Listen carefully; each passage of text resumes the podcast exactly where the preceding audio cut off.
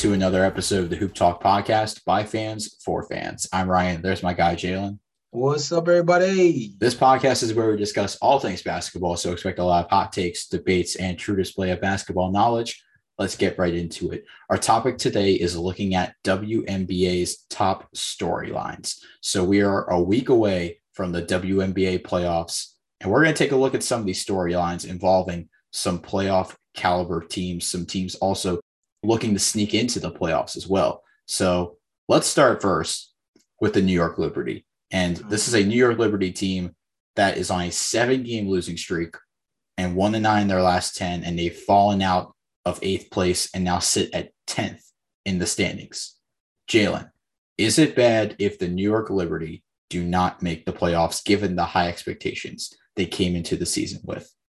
Now, Ryan, I think that's tricky because is it based off the expectations we set for them, or maybe the expectations that the that WNBA fans across you know multiple platforms have set for them? Because the thing that we have to understand is this would be or is Sabrina Ionescu's first official season in the WNBA, and even that came kind of to a rocky start because after having a solid couple of games to kick off the year that nagging injury talk started brewing a little bit. She started having some pretty down games, not even crossing double digit points um, in a handful of games this year.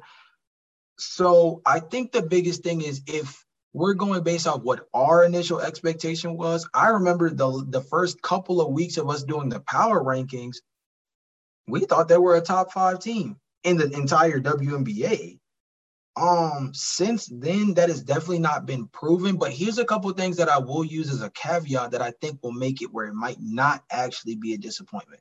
Number one is that Betnijah Laney, uh, this is her first official season um with New York, and specifically within this role. I think we may have overestimated the idea of her coming off of being the most improved player and that being in a situation where now with as being the the leading scorer slash second leading scorer for New York, she was supposed to somehow take an even more dramatic leap because of the fact that now she had an expanded role. I think we might have oversold that just a smidge. Thing number two is going back to Sabrina. Of course, that nagging injury kind of hindering her early in the season kind of blew her groove. This was a player that we were very fond of coming out of Oregon, but also specifically coming into this season because we had revenge tour written all over it in terms of after going down what three games into her first season, three or four games into her first season. This it seemed like the perfect chance to put the WBA on notice for a full year, and she never really got the opportunity. And then number three, and Ryan, I think this might be the most important one we did not really get to see Natasha Howard for most of this year. That that Shaq Kobe connection that she was talking um when she had got signed via free agency after leaving Seattle. I think that's the biggest thing that hurt them because I think that would have been a really intriguing tandem to see for the entire year. We've seen it in spurts towards this back end of the year. But I mean, Ryan, we can definitely argue too little, too late, right? I mean, in terms of the fact that this team has not really been fully put together for most of the year. We've seen injuries and we've seen the Olympics holding players overseas and missing games. That's something that's definitely hurt teams throughout this year. But specifically with the Liberty, whether it's Sabrina not on her A game, Natasha Howard out for significant time, across the board, I think it's hard to be mad at New York season in its totality when we know that there was so much dysfunction roster uh, in terms of the roster construction throughout this year. So I think what you mentioned earlier when you were beginning your point, when you mentioned that we had high expectations for them, I agree because I think it's bad for the Liberty because of the expectations that we had set for them. Mm-hmm. Remember, I mentioned that this team was a finals contender and I picked them to eventually make the finals and face the Connecticut Sun. Of course, I mentioned earlier they're on a seven game losing streak. They've been battling injuries and they've had a high turnover rate. Sabrina has been kind of getting back to where she was at the start of the season in terms of how she's been playing. She's been playing pretty well recently. And Natasha Howard is back, but we've only seen a small sample size of Natasha Howard and Sabrina Ionescu. And then you mentioned Betnijah Laney, and, and also I have to mention Sami Whitcomb, who have really contributed to the success of the three point shooting this season for the New York Liberty. And even though they only sit a game back from the Mystics, this is a Liberty team that is going to have to find their way into the play, is going to have to find a path into the playoffs, especially considering that the Los Angeles Sparks, a team that we are going to be talking about later, this Sparks team is in the same position as the Liberty are with the same record. They're only a game back behind the Mystics. So I think the final games will be very interesting for the Liberty. And it's just a matter of how can they get back into the playoff picture. Yeah, I think that's an interesting point that you talk about in terms of the final games. I mean, the tricky part, we're recording this um, on the 15th, and they have a game against the Connecticut Sun as their second to last game of the year, and that is not going to be a cakewalk by any means. And then talk about facing a team with some real urgency. Their very last game of the year is against the aforementioned Mystics that you were talking about a second ago. Like that's the difficulty with this closing stretch is they have one game that they are definitely not going to be favored in when we talk about the Connecticut Sun, who we're gonna you know, we're definitely gonna zero on them later because they have been on a hot streak. They are one of only two teams in the WNBA right now that have single digit losses this late in the season. So I mean, that's already, I feel like feel safe in penciling it in that Connecticut will win. Now, if New York wins as a version of an upset, I would not be surprised. But I genuinely believe that Connecticut has that one in the bag. So that really leaves it down to their game against DC. And I feel like that one's a toss up depending on, you know, how the stars play, specifically with Tina Charles being you know, the MVP caliber player that she's been for most, if not the entirety of the season. So it's going to be really interesting to see how the Liberty do. I think I want to take your point that you were talking about in terms of the Sparks and kind of move our way there since they're the next team up on the totem pole from where where we're discussing these teams in terms of making the playoffs. And Los Angeles is tricky because of the fact that they've been pretty okay as of late, pretty like steer the ship over the last couple of games. They had a really solid win over the Seattle Storm a couple of days ago. Um, they were in some pretty competitive games against the Minnesota Lynx, the Indiana Fever. It's not been pretty in terms of like the way the the wins and losses column will come out. But if you really sit down and look at the games, they were in a lot of these games dating back to I would say mid-August the Sparks have been playing relatively well. It's just been either about being outmatched or just overplayed in the late stretches of games. So it's going to be really interesting because you want to go back to those last couple of games of the season that you were talking about in terms of how these teams close out to make their final push for the playoffs. They might arguably we'll, we'll we'll see where you stand when we get to DC, but the Sparks may arguably have the the best path in these last two games to potentially make their final stamp towards pushing for the playoffs. They have the Atlanta Dream, who I think is a team that should be a little outclassed in this game, despite the fact that the Sparks aren't that much better talent wise than them. And then the Sparks face the Wings, which I don't want to say is necessarily a toss up because I, I'm really high on the Wings. And I believe that outside of struggling with closing out games, I believe the Wings are a more talented team top to bottom. But let's not just downplay it as if though the Sparks are just going to automatically lose that game because the Wings are they have a solid roster. That could be a really interesting game down the stretch as well, especially if if the game is tight in the final three to five minutes of that game. So it'll be really interesting to see how LA finishes the year, considering they might have the best path. And what you mentioned was interesting with the LA Sparks because I think there is a chance that they can make the playoffs. We saw we saw last year that the Mystics were able to go on a hot streak late in the season and sneak into the playoffs and beat out the Dallas Wings for that eight seed. It has a very similar feeling to last year that the Mystics could do the same thing and beat out a team like the Liberty or the Sparks for that eight seed. But let's talk about the Sparks for a second because the Sparks coming out of the break were on a three game win streak. And after that, lost five in a row. And then you mentioned that they just defeated the Seattle Storm, which I thought was a huge win for the Los Angeles Sparks in terms of increasing their playoff chances.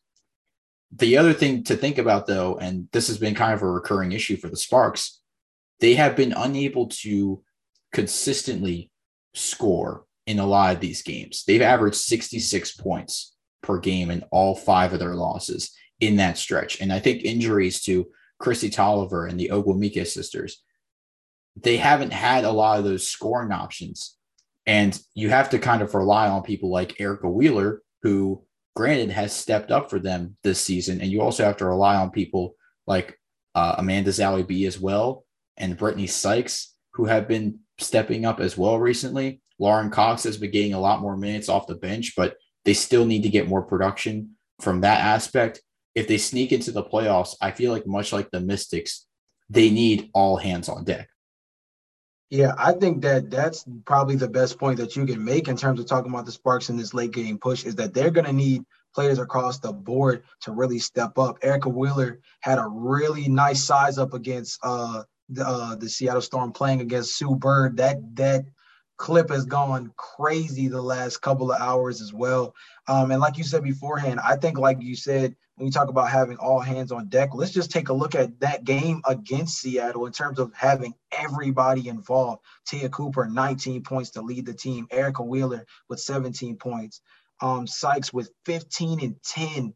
Um, Nneka Ogwumike with 17 and 7. Like that's the kind of that's the kind of output that you need in this these final two games because let's be real, Ryan, we just got to keep it a buck this team is in a situation right now where despite the underachieving early, which is kind of dicey to say when you lose a legend, right? We're talking about losing the face of the franchise in Candace Parker. But like when you talk about this team in terms of the fact that they had the Ogwumike sisters who missed significant time. That's a that's an interesting point to make sure that we keep and um keep involved in this conversation is the Ogwumike sisters missed significant time and they're still potentially a playoff team.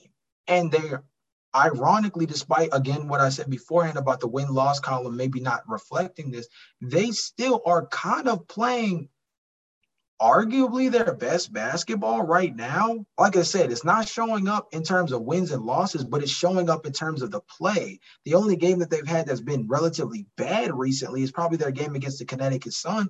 And that's not a bad thing to say, considering the Connecticut Sun are like arguably a top two, top three defense in the WNBA in terms of points allowed.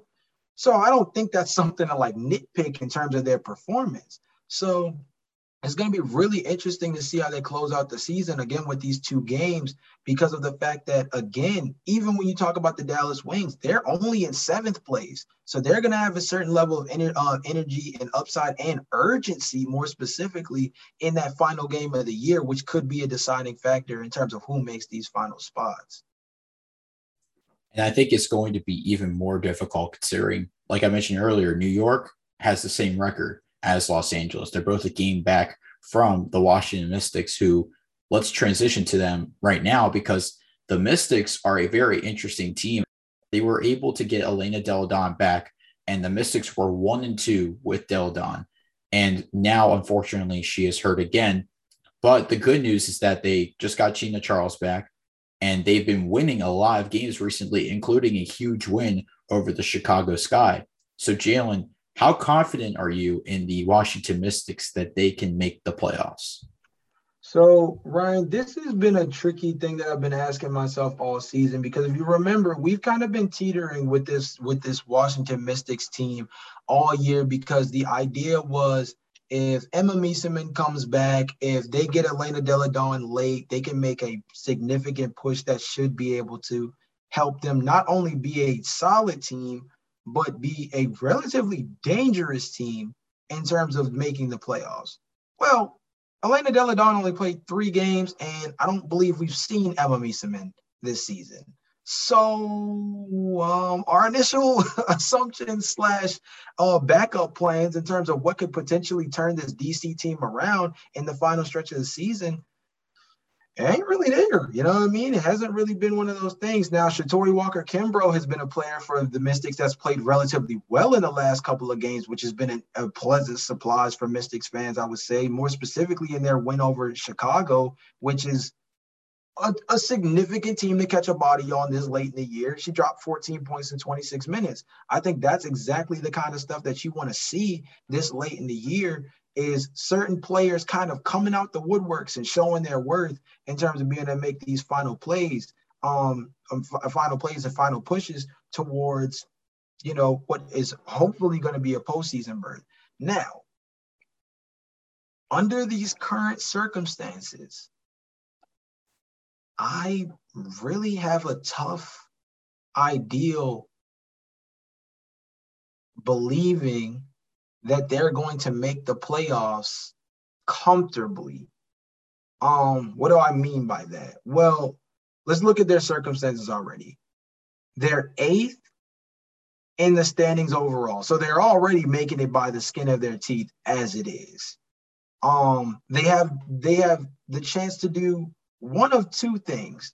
They're only, I think they're they're only a game behind. They're only like a game behind the Dallas Wings, which could usurp them into a seven spot. But there's two teams in the Liberty and the Sparks who are only a game behind them. So these last two these last two games are extremely crucial because of the fact that they could be as high as seven by the time the playoff picture is filled out, or they could be the the odd team out at nine, maybe even 10, depending on how this season closes out for them. Even scarier is one of the teams on the agenda for them is the Liberty, which will be a significant final regular season game for them because it could potentially be the game that decides who the last team in the last team in the playoffs is. That arguably could be the defining game of this last portion of the season to the point that I think we'd have to chalk it up to who do you believe is a better team right now? Do you believe the better team is Washington or New York? And in a winner go home game, it's hard to bet against Tina Charles. But on paper, held held and taken into consideration, New York should potentially be favored in that game, even if it's not significantly. So I'm nervous about DC in this last stretch, bro. I'm nervous. So as the Mystics fan, Jalen, you you would say it was safe to say that you think that this season's been a struggle. Yeah, man, it's been it's been scary, bro. Because the biggest thing is a lot of the stuff that we talked about throughout this season in terms of expectations in the latter half of the year, especially coming into August when we thought Emma Meesseman was going to be back. The fact that Delle Donne was on a pitch count for the longest time, and then she came back and didn't really like linger around long. Those are all things that make me extremely nervous about how this is going to end. And I would have to agree with you because I think this season for the Mystics has been a struggle, and injuries have been the biggest concern for this team. The biggest injury was to Elena Delle Donne, who, after only playing three games, like I mentioned earlier, is injured again. And then you've also had Tina Charles, Natasha Cloud, and Myisha Hines Allen also battle injuries. And then Emma Meesseman looks like she won't be returning to the Mystics this season at all. And I think the most important thing for this team in the final games of the season is getting healthy because, like I mentioned with the Sparks, you need to have all hands on deck to get in the playoffs. What was the thing that you mentioned with the Seattle game? What was the biggest reason why they beat Seattle? They had all hands on deck, they had everyone contributing. And that's what the Mystics have to do. They have to have all hands on deck.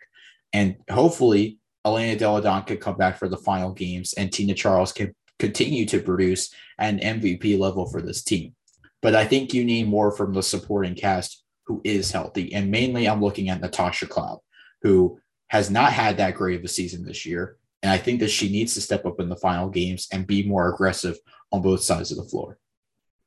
I agree, bro. I definitely agree. This last stretch is going to be really interesting to see how these teams go down because two games is not a lot of time to get a certain kind of chemistry going to figure out how you're going to rally around the, this um this final stretch and two games is not a lot of margin for error for any of these teams either and the scary part about it again you go back to that specific game i talked about in terms of the mystics and the liberty facing each other in the final game of the season that could be a season defining game overall just out of the fact that whatever team loses Ryan, actually, this is a safe way to place it.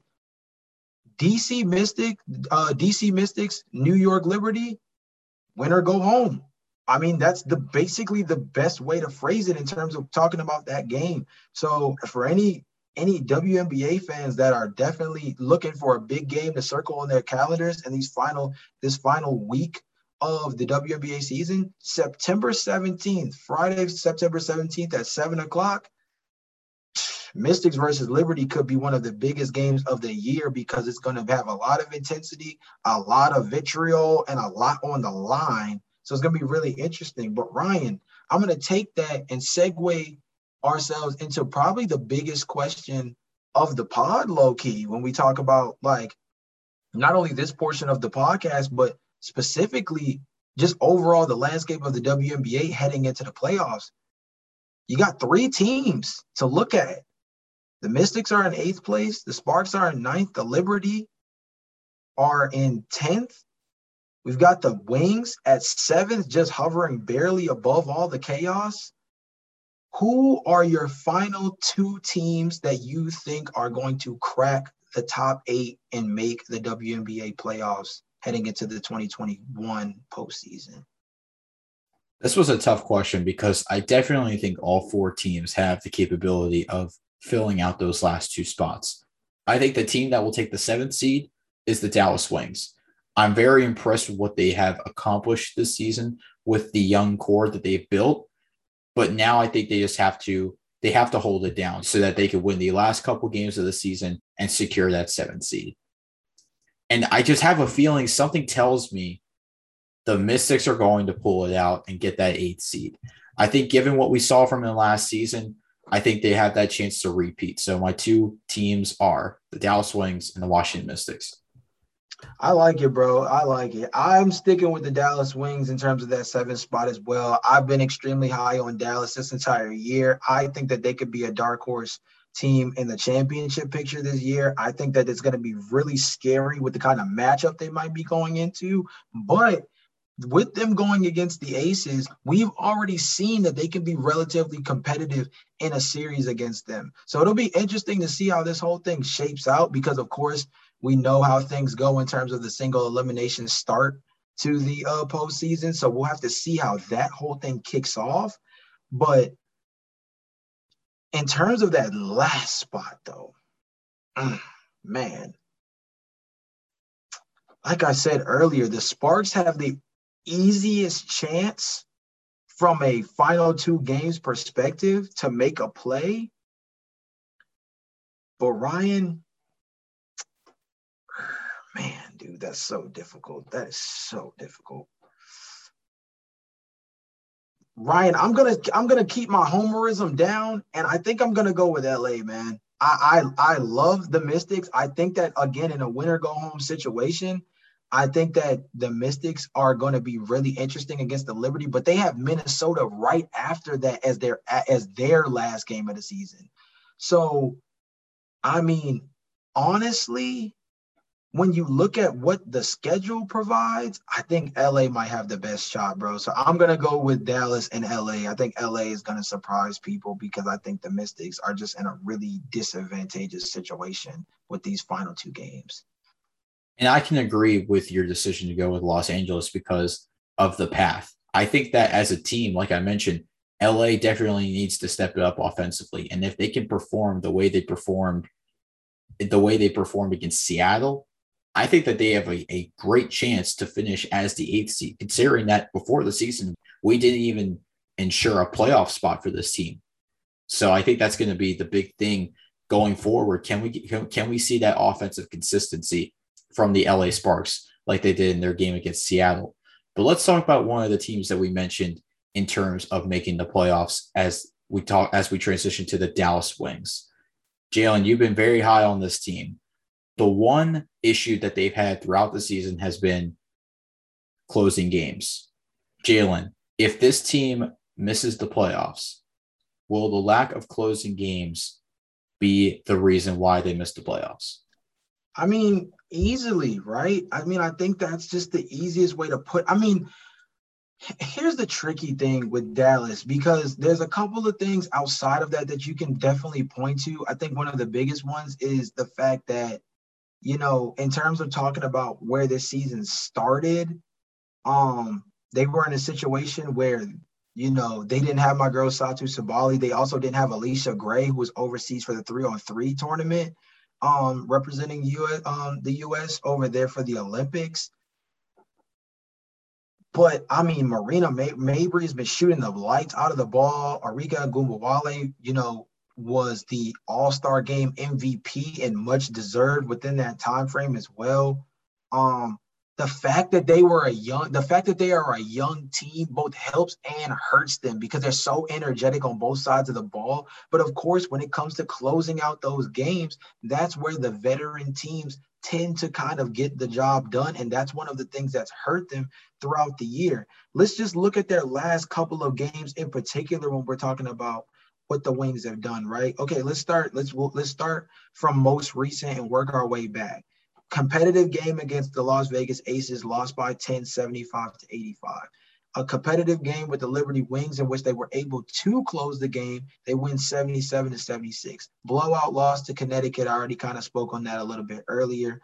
Um, short the shorthanded loss to the um, Atlanta Dream. I thought that one was really kind of dicey to me. Um, but when you look at that game, Marina Mabrey was uh, was very you know inconsistent in that game, only eight points. Um, Satou hasn't played for this team in a little while, which is another thing that's been kind of, you know, interesting for this team in terms of what they've been missing on the floor. Um, I just think that when you look across the board, the fact that they haven't had Satou Sabally for most of the year, um, just via international play or just her just not being on the floor, and then you throw on top of that just how young of a squad they are, Ryan, just because I've been so high on them doesn't mean I've overlooked the fact that this team is still kind of ahead of schedule for the fact that they just had the first two picks in the WNBA draft this past year.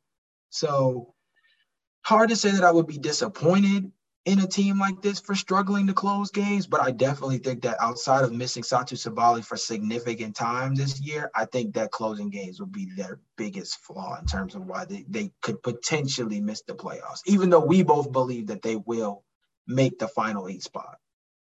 So I look at this Dallas Wings team and I see a four and six record coming out of the the Olympic break. Three of those losses were all by five points or less against teams that are below 500. And then, of course, they fa- they already faced a title contender in the Aces and lost by 10, even though it was a very competitive game. So there has to be that consistency on both sides of the floor. Offensively, they've had stellar seasons from Arike Ogunbowale and Marina Mabrey, who will most likely win Most Improved Player. And I think the rookies, Charli Collier and Awak Kuier, have gotten more playing time due to Satou Sabally's injury and, and uh, Isabelle Harrison's positive COVID 19 diagnosis. Those are two big roles to fill. So I think it will be interesting to see how the rookies will continue to fill these roles in the final games of this season. But improving defensively has to be the focal point in their games. And hopefully Collier and Kuier can step up for this team in the final two games.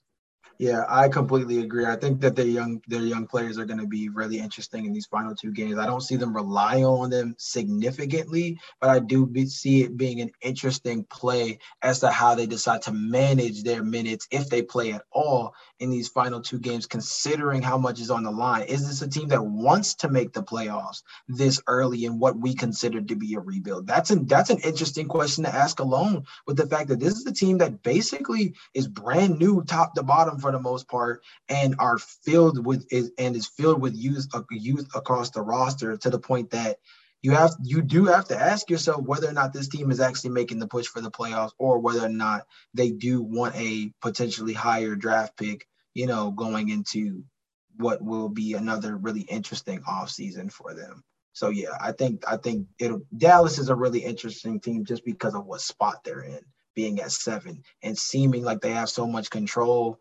but with two games left, anything can happen. So Jalen, let me ask you this because I think it's interesting that you you you bring up how young this team is and how they're they are already meeting the expectations mm. for a young playoff team. They're already meeting those expect- expectations. How do you think that this team's going to fare in the playoffs? Because I think that this team has a chance to be a dark horse team throughout the playoffs mm. where they could pull out a few upsets and make it to the semifinals. But I think a finals contender is a bit questionable. But what are your thoughts on the Dallas Wings playoff run? So, yeah, man. So that's the big question because with Satou Sabally being out, and um, I'm feeling myself in a little bit with this now because my understanding is that she's been out with a Achilles injury that's had her on day to day. So it hasn't been significant to the point of being already called that she's out for the season, but with no estimated timetable for the return and this short amount of time left in the season to potentially make the push. The biggest question, Ryan, with the fact that we have about a week, a week and a half left before the postseason starts, with no Satou Sabally, this team will be scrappy in the first round, but in a single elimination game, I think missing out on a player of that caliber is going to be a really tough blow. Now, you have Arike Ogunbowale and you have Marina Mabrey, the two pillars, especially offensively for this team. But Satou Sabally just provides a really you know, tit for tat element where, again, the game I always reference for the Dallas Wings in terms of what I feel like their top end as a playoff team is, is that game against Las Vegas a few months ago. And that was a game in which Satou Sabally and A'ja Wilson went basically blow for blow for that entire game. And although Vegas came out on top, Dallas put the world on notice a bit in terms of what they could do against a true title contender. And that had a lot to do with Satou Sabally giving them buckets on the other end. I genuinely believe that without Satou Sabally, I think this team will be scrappy, but I still think in a one game single elimination, they'll be out in the first round. But I think if you have Satou Sabally in the lineup, which is a big if, again, we're talking about an Achilles injury, you want to play this one smart. So you don't want to go sacrificing your, your, you know, superstar talent. This is a Jordan Brand athlete we're talking about, one of the most notable players, not only in the WNBA, but more specifically from Dallas's perspective, their most notable player in terms of their individual franchise next to Ogunbowale. So again, the decision of whether or not you actually want to make this, make the playoffs, make the postseason is a question they need to ask themselves. But more specifically, talking about Sabally, do you want to rush her back to potentially make a postseason run? That's a tough question to ask, especially when considering that the Achilles injury is the thing that's been nagging her and keeping her out of what's been the last seven games of the season so far. So again, to wrap everything up in a in a bow with a bow, I gotta say with Satou Sabally, I think that they they can make I think they can make the the semifinal round. I think they're that talented. Without her, I think they'll be scrappy in round one, but I think they're to be taken out by whoever's in front of them. And I feel like, like I said earlier, without Isabelle Harrison, and Satou Sabally as well, I think that this team will definitely struggle to make it past mm-hmm. the first round. But I think what will keep them in games will be the play of both Marina Mabrey and Arike Ogunbowale because I think those two can be the deciding factors on whether or not this team makes it past the first round.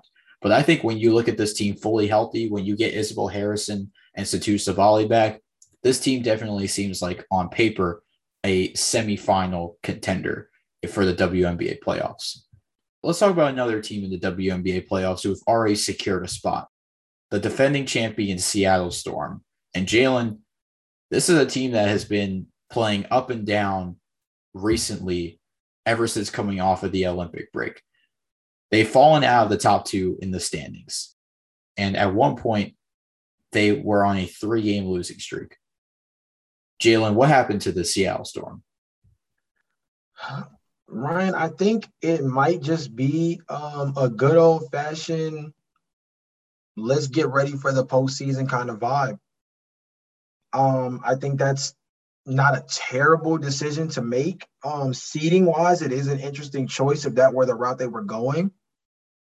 But I have to believe that this is a team that might just be preparing to make a run, and we don't have to worry about them necessarily needing home court advantage because this is just an overall talented team. Maybe not as maybe not as good on the defensive end as we've seen in years past, but overall, my guy, like I think the biggest thing that you have to ask yourself when you look at Seattle is how much do you trust their veteran leadership? And I think if you're very high on that, then I think you then I think that in your heart of hearts, you cannot read too much into the four and six over the last 10 games. Um, I also think that it'd be kind of silly to overestimate like the last 10 or so games of the season because they're tied with a Minnesota Lynx team that started out the year pretty bad. If you remember, Ryan, this was a team that we said once they got healthy, they were going to be scary. We knew they were coming. We knew it. We said that before the season started that once they got in, once they got, you know, injury free or at least a lot healthier as a team overall, they will be a scary team. And of course, getting Layshia Clarendon um, early in the year was also a really huge pickup for them that helped them in the depth department. So, I mean, you know, the record will make you feel a little bit down on the Seattle Storm. And of course, I think on our last power ranking, I was actually a little bit down on Seattle just out of the mere fact that I'm so high on Connecticut, um, Connecticut and the Lynx more particularly. We'll talk about the Aces and why I might be a little bit more down on them now going into the postseason. But the Lynx were on the uptick, and Connecticut has been a model of consistency pretty much from the year's beginning. So it's hard to read into the last 10 or get 10 games when it comes to Seattle Storm, but I would say that they are the team to keep an eye out on, not only because they're the defending champions, but because there are three teams in front of them right now, standings wise at least, that all look like they have legitimate chances to not only upset the Storm, but Ryan, I'll go out on a limb and say potentially embarrass the Storm depending on the circumstances. I genuinely believe that the top three teams in front of them all have significant depth and talent in front of them to the point that having Breanna Stewart and Sue Bird is going to make a series competitive. But I think it's only going to look competitive on paper depending on how these teams match up against each other come playoff time. So I mentioned a three game losing streak when I posed the question and it included a blowout loss to the Chicago Sky. And it could have been a four game losing streak if Breanna Stewart did not have a great 33 point game against the New York Liberty. And the biggest issue that I've had with them this season is interior defense and trying to replace Natasha Howard. And trying to replace Natasha Howard has been very difficult. Mercedes Russell has to be consistent in getting boards and second chance points. And I think it's going to be tough for Seattle to compete with teams who have strong interior who have a strong interior presence like Chicago or Las Vegas or Connecticut. So I feel like while while you have to rely on Breanna Stewart, while you have to rely on Jewell Loyd and Sue Bird to be impact players to fill out to finish out the season, I think Mercedes Russell could end up being the X factor for this team as she's really embracing the starting center role. But I think to your point, there's a chance that they could be upset in the first round. Yeah, so I mean, Seattle is one of those teams that, again, until you see them falter, it you cannot go into a postseason picking them to lose, right? I think until you see them legitimately stumble, I think it's hard to really bet against them. I just do believe that from a talent disparity standpoint, that the three teams in front of them they look really interesting. So, like I said before, it's gonna be really, it's gonna be really weird going into this postseason to kind of go in doubting Seattle a little bit. But again, that's why I think they're such an interesting team to keep your eye out on when we go into the postseason because they are still the defending champs. And until dethroned, you still have to view them that way, despite what their roster looks like now in comparison to when they made their title run. And I think it's going to be very interesting to see what happens in the playoffs because it also depends on who they're going to be matched up with. As I believe you said, Jalen a four seed, right? Um, yeah, the right now they're the uh, Seattle would be the four seed, yes. So they would be matched up most likely with Phoenix or Chicago. And I think that in terms of interior presence, I would not favor Seattle in that matchup. But I think that they could put up a fight against a lot of these teams. But to what you mentioned earlier, there is a chance that this team could get upset in the first round. And I don't think it would come as a surprise if a team like Chicago or a team like Phoenix, who we're going to talk about next, could be a team that upsets them. And on that note, let's talk about the Phoenix Mercury, who recently went on a nine game win streak. This Mercury team looks like a completely different team from when we recently discussed, from when we recorded our last WNBA episode. So, Jalen, in this nine game win streak, what has impressed you the most about the Phoenix Mercury? Well, I mean, let's talk about it. I mean, like the most important thing to me, I think, is that their big three has really played up to potential. This is kind of one of those things that we wanted to see for the last like season or two in terms of their their being united. And I mean, let's just kind of go over the circumstances. Let's talk about the fact that yes, they lost to the Connecticut Sun as their most recent game, but let's talk about the output um in terms of what took place. Brittney Griner, 25 and 12 Skylar uh, Diggins Smith with 11, um, 5 and 2. Um, that was, I mean, that's that's the kind of output that you need in terms of um, that kind of game to be com- competitive with a team that should be favored to win the championship right now in, the Connecticut Sun. Let's talk about it again when we look at their game against the Atlanta Dream, squeaked by the skin of their teeth in that game. And that was a game where only Skylar, uh, Skylar Diggins Smith was available but you you look at what Shey Peddy did in the meantime, led the team with 18 points along with three rebounds and three assists. I think the biggest thing is, I mean, their big three has done what it needs to do um, Taurasi has missed some time in the midst of this, but I think the mere fact that they're able to get a different player to step up as that third player every night, especially in Diana Taurasi's absence, I think that's been huge. One of the bigger games that I can point to in terms of that representation is although, yes, it's not a great team talking about facing the Indiana Fever, but 21 points and 10 rebounds from Brittney Griner only four points from Skylar Diggins Smith, but you get 11 points and six uh, six assists from Diana Taurasi. She plays second fiddle in terms of that big three. And guess who's the third one to fill the fill the stat sheet up?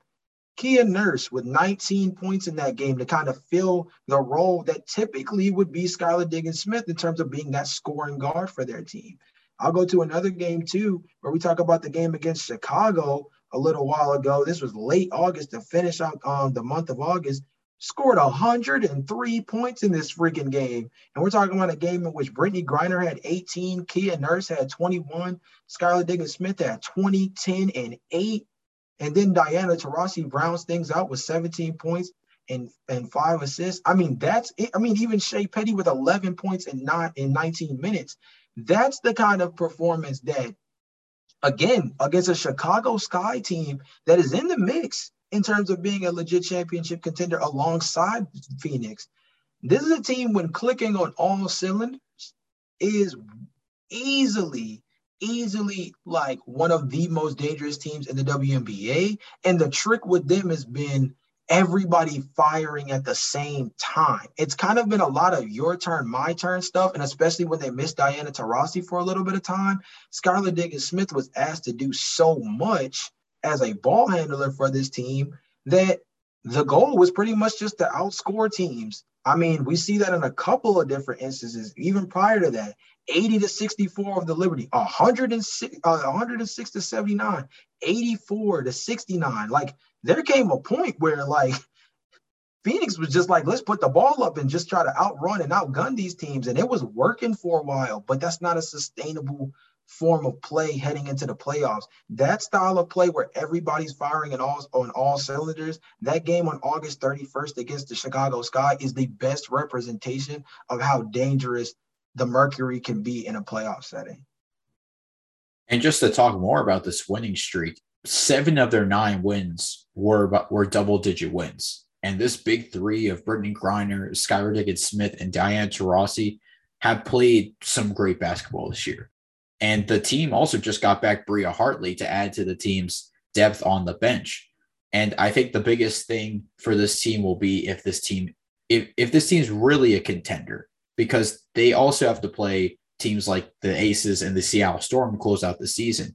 And you could tell that they put up a fight and they kept the game competitive against the Connecticut Sun, but they ultimately lost that game. So how will they rebound off that loss and face two very talented teams in the Las Vegas Aces and the Seattle Storm?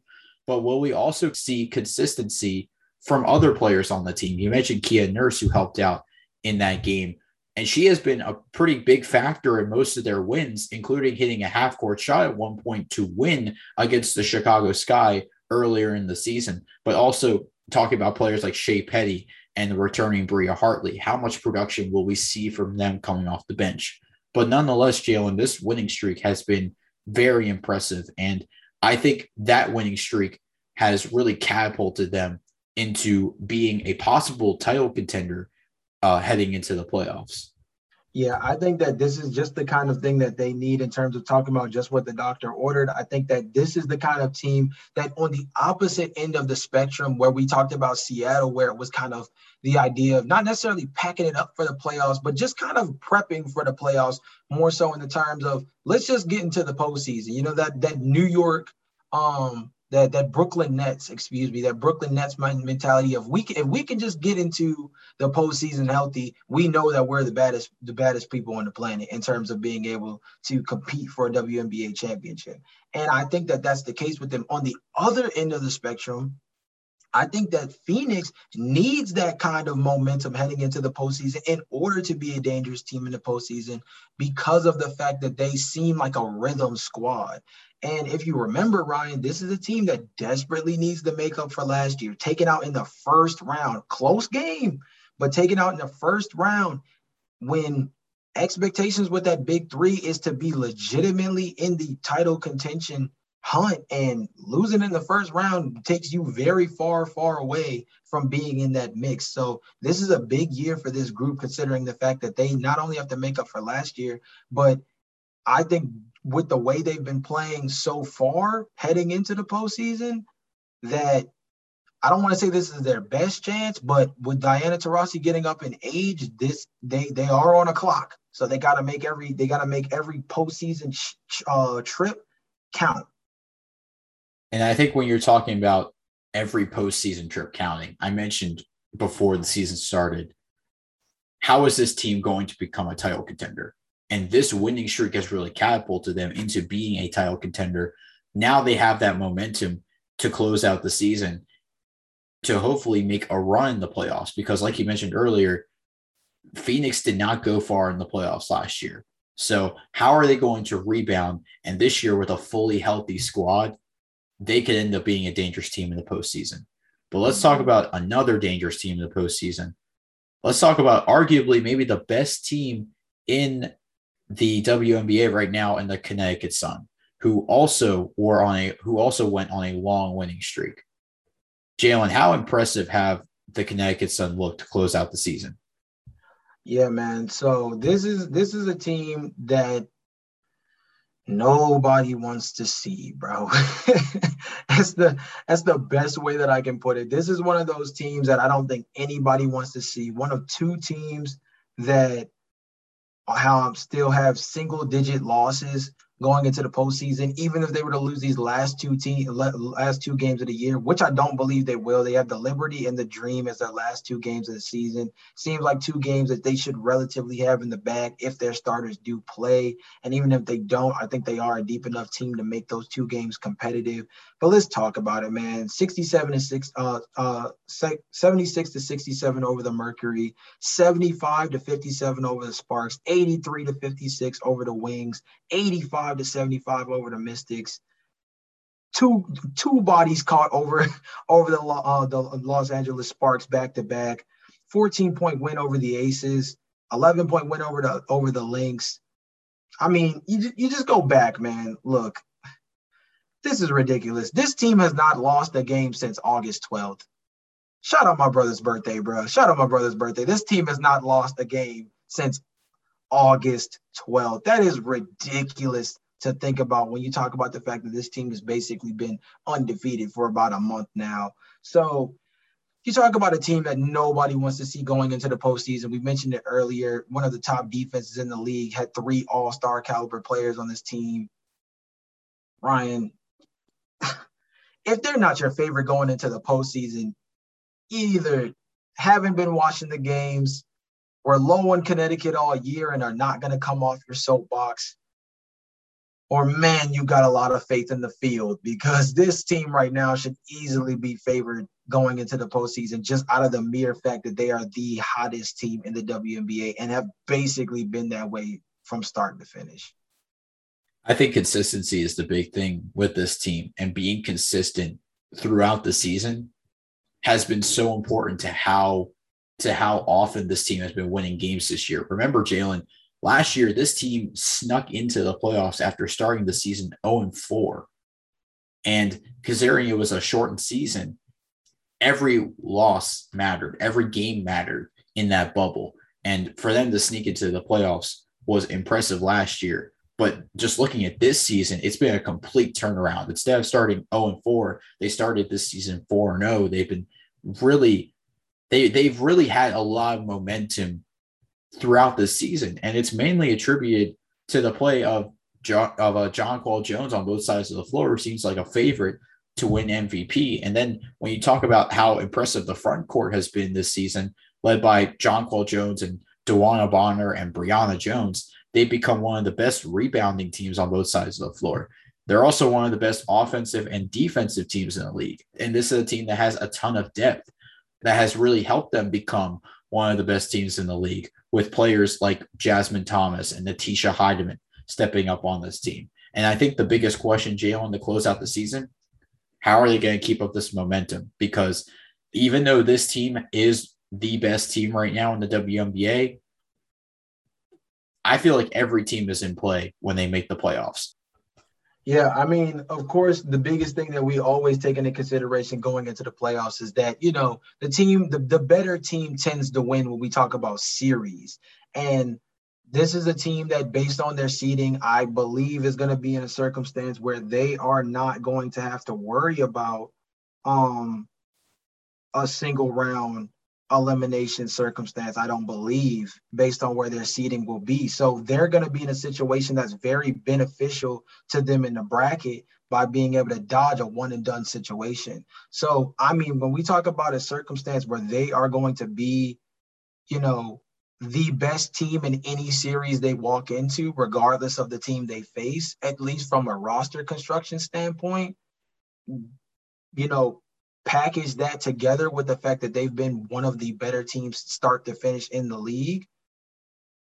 I mean, man, you know, like you said, the postseason is definitely a different animal. But when you talk about the kind of talent they have on the roster and the fact that they should be favored in just about every single series they walk into, man, Ryan, it's going to be interesting postseason because whoever is lucky enough, and I mean lucky enough, to upset this Connecticut team should instantly be vaulted into being the the name champion. I think whoever takes out Connecticut is the team that wins the championship. And if you can't take out the Sun, guess what? They're just gonna keep shining bright, bro. They're gonna keep doing what they gotta do. And I think the Connecticut Sun have proven themselves to be one of the best in the league right now. And given what they've been able to do this season, I think it's safe to say that they're a title favorite. But another title favorite that we're going to talk about to close out the episode, let's talk about the Las Vegas Aces because this is a team in a very interesting situation. Much like last year, they don't have Liz Cambage to close out the season. And you could look at this and say that this is a huge loss, but you can also look at this and say this team has already played without Liz Cambage before. So they've they've been here before. They've been in this position. So Jalen, do you think that without Cambage, this team in the in the Aces can still make it to the finals? So, truth be told, I I do believe that that's still the case. Um, now they are in a little bit of a disadvantageous situation with the fact that they're missing Liz Cambage because Liz Cambage, as you argued earlier in the season, could be in the MVP kind of um, category by you know by season's end when talking about the totality of her impact this year. nonetheless, this is a team, like you said beforehand, that did still make the um did did not only just make the playoffs last year, but they were significantly in the mix to the point that they were the team that came runner up last year in terms of um the WNBA finals. I mean, this is a team that's still been solid in her absence as well. I mean, if we look across the board, let's just look at the last um couple of games alone. They've beat the Wings, uh, a team that we've talked about already pretty heavily. They blew out the Minnesota Lynx, the team that I think would be really interesting in a, in a five game series with them. Um, they lost to the Sky, um, but they also beat the Sky prior to that. This is a team that has been really good for most of the year. This is also the other team that um, has single digit losses um, in, the, in, in that column for them and for good reason. They've just been a really solid team start to finish. Um, look, man, I'm skeptical about them a smidge with the fact that they're missing Liz Cambage, but I, they still have an MVP in A'ja Wilson on the team. They still are a deep roster. I don't think that just because Cambage is out means that that depth automatically disappears um, by any means. Jackie Young has still played relatively well for this team. Um, look for Dearica Hamby to play a lot more minutes, I think, or at least have a significant, a lot more significant impact than she's already had. Kelsey Plum has been huge for this team in the backcourt for them. So I, I mean, I don't think it ends there. I mean, even uh Riquna Gray, I mean Riquna Williams, excuse me, has been really solid for this team as well. So I mean, the depth is there. They have an MVP at the helm. They still have two All Stars on the team if you count Hamby as well. I mean, again, the tricky part with them is when you lose an MVP caliber player after having them in the rotation all year, it's hard to get a real beat on what this team will look like in the postseason. The the trick for us is that we just go based off what we saw last year, and that should give us the confidence to believe that they should be able to make another run. But it's going to be a tougher road for them than last year, too, I think. I agree. I think that it will be a tougher road. There's definitely a lot of teams that we label as finals contenders, especially with the rise of Phoenix, with how impressive Chicago has been with Candace Parker this year. I just think that there's so much, there's so many factors in play where the aces may not make the finals. However, like I mentioned earlier, we've been we we've seen them in this position before. We've we've seen them play without Liz Cambage. We've seen them make the finals without Liz Cambage. And when you talk about players stepping up, Kelsey Plum in the last game against the Dallas Wings dropped 30 points off the bench. So I think that's significant. Riquna Williams, 16 points. A'ja Wilson, of course, with a double double. I, I feel like there really isn't a sense of concern for the Las Vegas Aces because, like I mentioned, they've been here before. So yeah. are they going to get back to the finals? And this time, can they do what they have not been able to do last season, what they were not able to do last season? And that's win the finals. And I think that's the biggest question heading into the postseason, especially considering they may not have Liz Cambage for that entirety. Yeah. I mean, determination is huge on this one, right? The revenge tour of being able to get back to the finals and finish the job is going to be the determining factor. Will their resiliency outweigh such a significant blow in the talent department? That's that's my biggest question. Will the resiliency of getting back to the finals be able to outweigh losing an MVP caliber player um, that also is part of an part of an a, an elite defense, an anchor defense on that interior side, um, being manned by Cambage.